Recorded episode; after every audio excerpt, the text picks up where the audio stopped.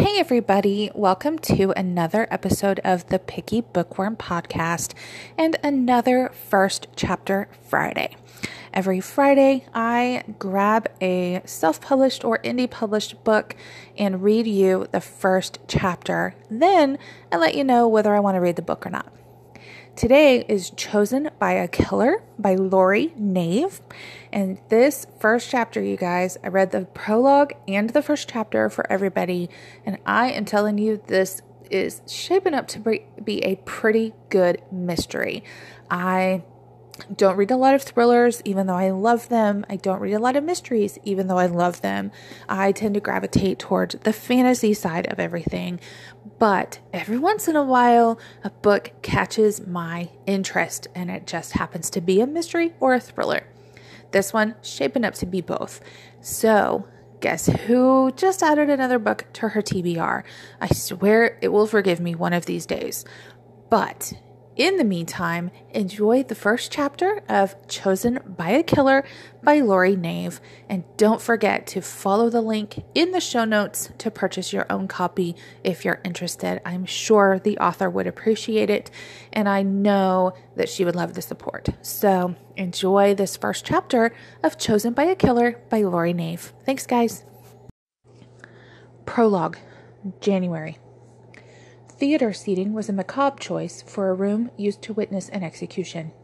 Celia swallowed her nausea as she walked past several worn chairs, selecting one in the front row. The creaking of seats unfolding behind her were like scratches on a chalkboard. The closed curtains behind the glass were a muted pattern of maroon and navy blue left over from the 1990s. Celia's gaze dropped to the dark, sensible pumps she wore, willing the curtain to stay closed. Voices whispered behind her, but Celia listened to her breathing. She didn't want to know what the voices were saying.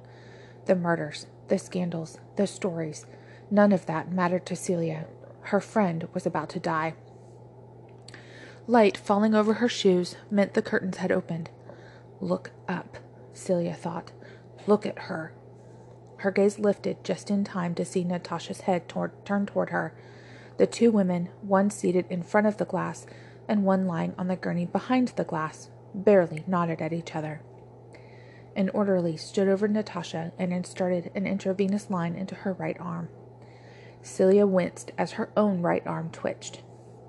She blinked and held her arm protectively as the same orderly walked to the opposite side of the gurney and inserted an additional line into Natasha's left arm. The inmate has waived her right to a final statement. Natasha was still watching her. The actress smiled at Celia, and Celia mirrored her expression. When Natasha made a fist, Celia gripped the arm of her chair. The fast acting barbiturate came first. Its job was to render the inmate unconscious. Celia watched Natasha relax, and she looked away when the actress closed her eyes. She knew what came next a paralytic, and then the poison. Someone behind a thin wall was pressing a series of pumps, and her friend would quietly suffer cardiac arrest. In four counts, out four counts. Celia breathed robotically, watching the second hand jerk slowly. With every movement, her heart rate accelerated, even as her friend's heart slowed. Four minutes after she closed her eyes, the physician and warden pronounced Natasha Bronlov dead from a lethal injection. The orderly disconnected the lines as the curtains began to close. Not yet! Celia pressed the glass as the room tilted. She swallowed bile, and she was certain the others observing could hear the ringing in her ears. Can you stand? Keith was beside her. She nodded and allowed him to help her out of the creaky chair. They walked up the concrete steps and out the door. Are you okay? But Celia didn't hear him. She was already stumbling toward the ladies' room. She slammed the stall door and began retching as she bent over the toilet. After the wave passed, Celia leaned against the stall door. There was no way she was sitting on the dirty floor in her suit. She bent over further, putting her head between her knees as she fought another wave. Except for the ringing in her ears, it was quiet. That could have been me.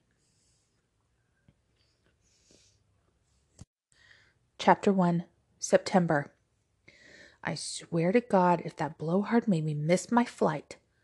Celia jogged to her gate, cursing the CEO she'd just interviewed, and was relieved to see that people were still boarding. As she flashed the attendant her boarding pass and headed down the jetway, her cell phone rang. It was her boss, John, micromanaging again. Celia Brockwell. Hey, you on your way back yet? How was the interview? Did he cave? I'm boarding the plane, John. Good, so you got the story? I always get the story. Can this wait? It's been a long day. Just checking, he chuckled. This is the biggest thing we've got this week. It's under control. You've got your lead story, and he's going to need more lawyers. Good. As I said, you're the biggest one we've got, as usual. I like to make sure. I heard you the first time, John. Celia rolled her eyes. I've got it, John. Look, the flight attendant is walking this way. Cell phones have to be off now. Without waiting for an answer, she ended the call and dropped the phone into her briefcase. Don't you hate these small planes? The older lady beside her remarked. No business class. They aren't built for comfort, that's for sure. Celia adjust, adjusted a small neck pillow. You're smart, sleeping through takeoff. It always makes me nervous. She rifled through her purse. Gum? It keeps your ears from popping. Thank you. Celia took a piece. As the attendant droned on about safety and oxygen masks, Celia tried a power nap. Dozing kept her anxiety at bay. Strange that she still felt it after a decade of flying. Takes, takeoff and landing is the worst, she told a therapist years before. It's because you aren't in control. That was the therapist's $200 an hour conclusion. Celia glanced over at the older woman, who was engrossed in a book. Then she pulled out her tablet and opened her interview notes. As she listened to the interview recording, she began a loose outline for the article she would write about the corrupt businessman. Hayward Ingleson had been skittish at first. He was under investigation for more than a few violations, from ethics to corporate regulations, and he was defensive. They always were in the beginning. Your career has been successful and your longe- longevity impressive, Mr. Ingleson.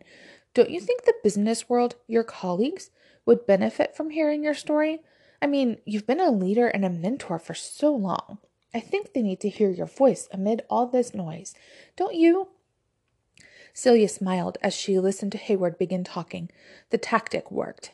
As always, the best way to lower the guard of a narcissist was to tell him how important he is and let him think you're on his side. They can't resist talking about themselves.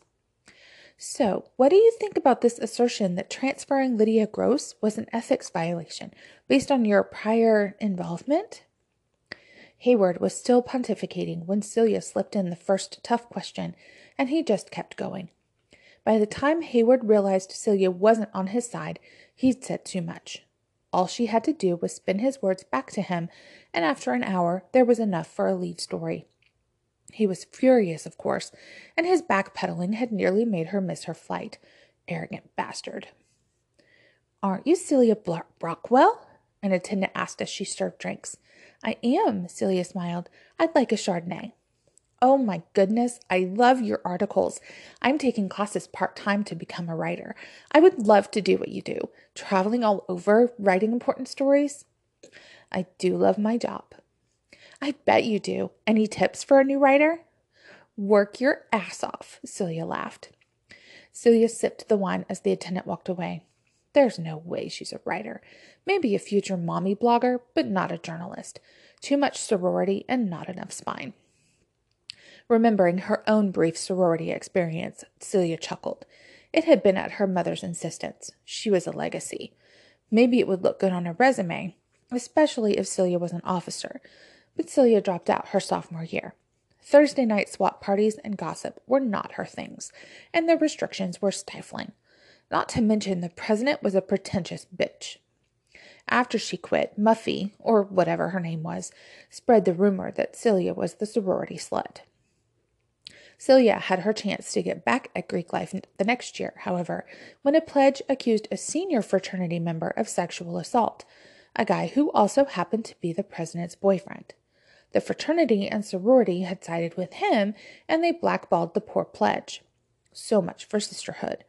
Then a few more girls came forward, and Celia wrote a scathing article in the campus paper demanding that the university take action. In the end, the senior was expelled and charged, and Celia was the new chief editor of the newspaper her senior year. Mom was right. Greek life was a benefit after all. And look where I am now.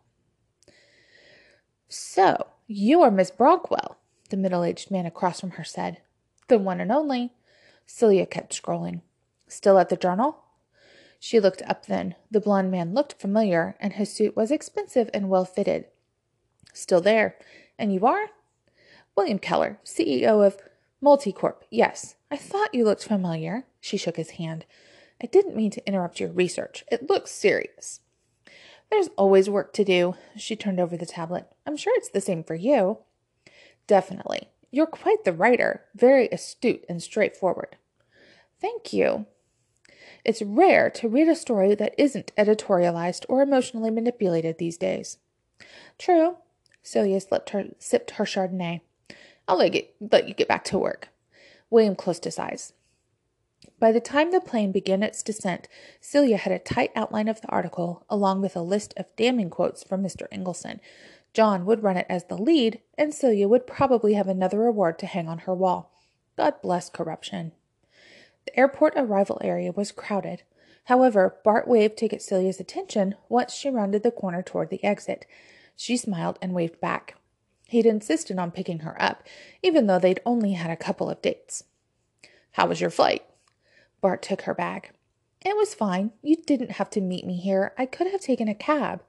You had a long day. I didn't want you to have to fight for one. Thanks. I am a little tired. Celia slid into the passenger seat as Bart put her bag in the trunk. Are you hungry, or do you just want to go home? I just want to get comfortable. Home is fine. While Bart navigated rush hour traffic, Celia listened to him prattle on about his job, a new intern, and his great golf game. He pointed out a couple of places that had good takeout, but Celia ignored the hint. She wasn't in the mood for company or romance. When they arrived at her place, he hopped out and grabbed her luggage. I'd ask you in, but I'm just beat. Celia smiled as Bart handed her the overnight bag. Are we still in for dinner tomorrow at seven? Sure thing. Bart kissed her lightly. Get some rest. Lucille, Celia's neighbor, greeted her as she walked toward the house. Hello, dear. Have a good trip? I did. Glad to be home. I have your mail ready. I can go get it now for you. Lucille left before Celia could comment. Thank you. Celia took the stack. Here you go, dear. Have a good evening. After dropping her bag in the foyer, Celia flipped through the mail. There were bills, a couple of catalogs, the usual. Then a manila envelope caught Celia's attention. The address was written in a flowing script, and the postmark was from Delaware. Who did Celia know in Delaware? Then she looked at the return address. There was no name, but there was a place Baylor Women's Correctional Facility.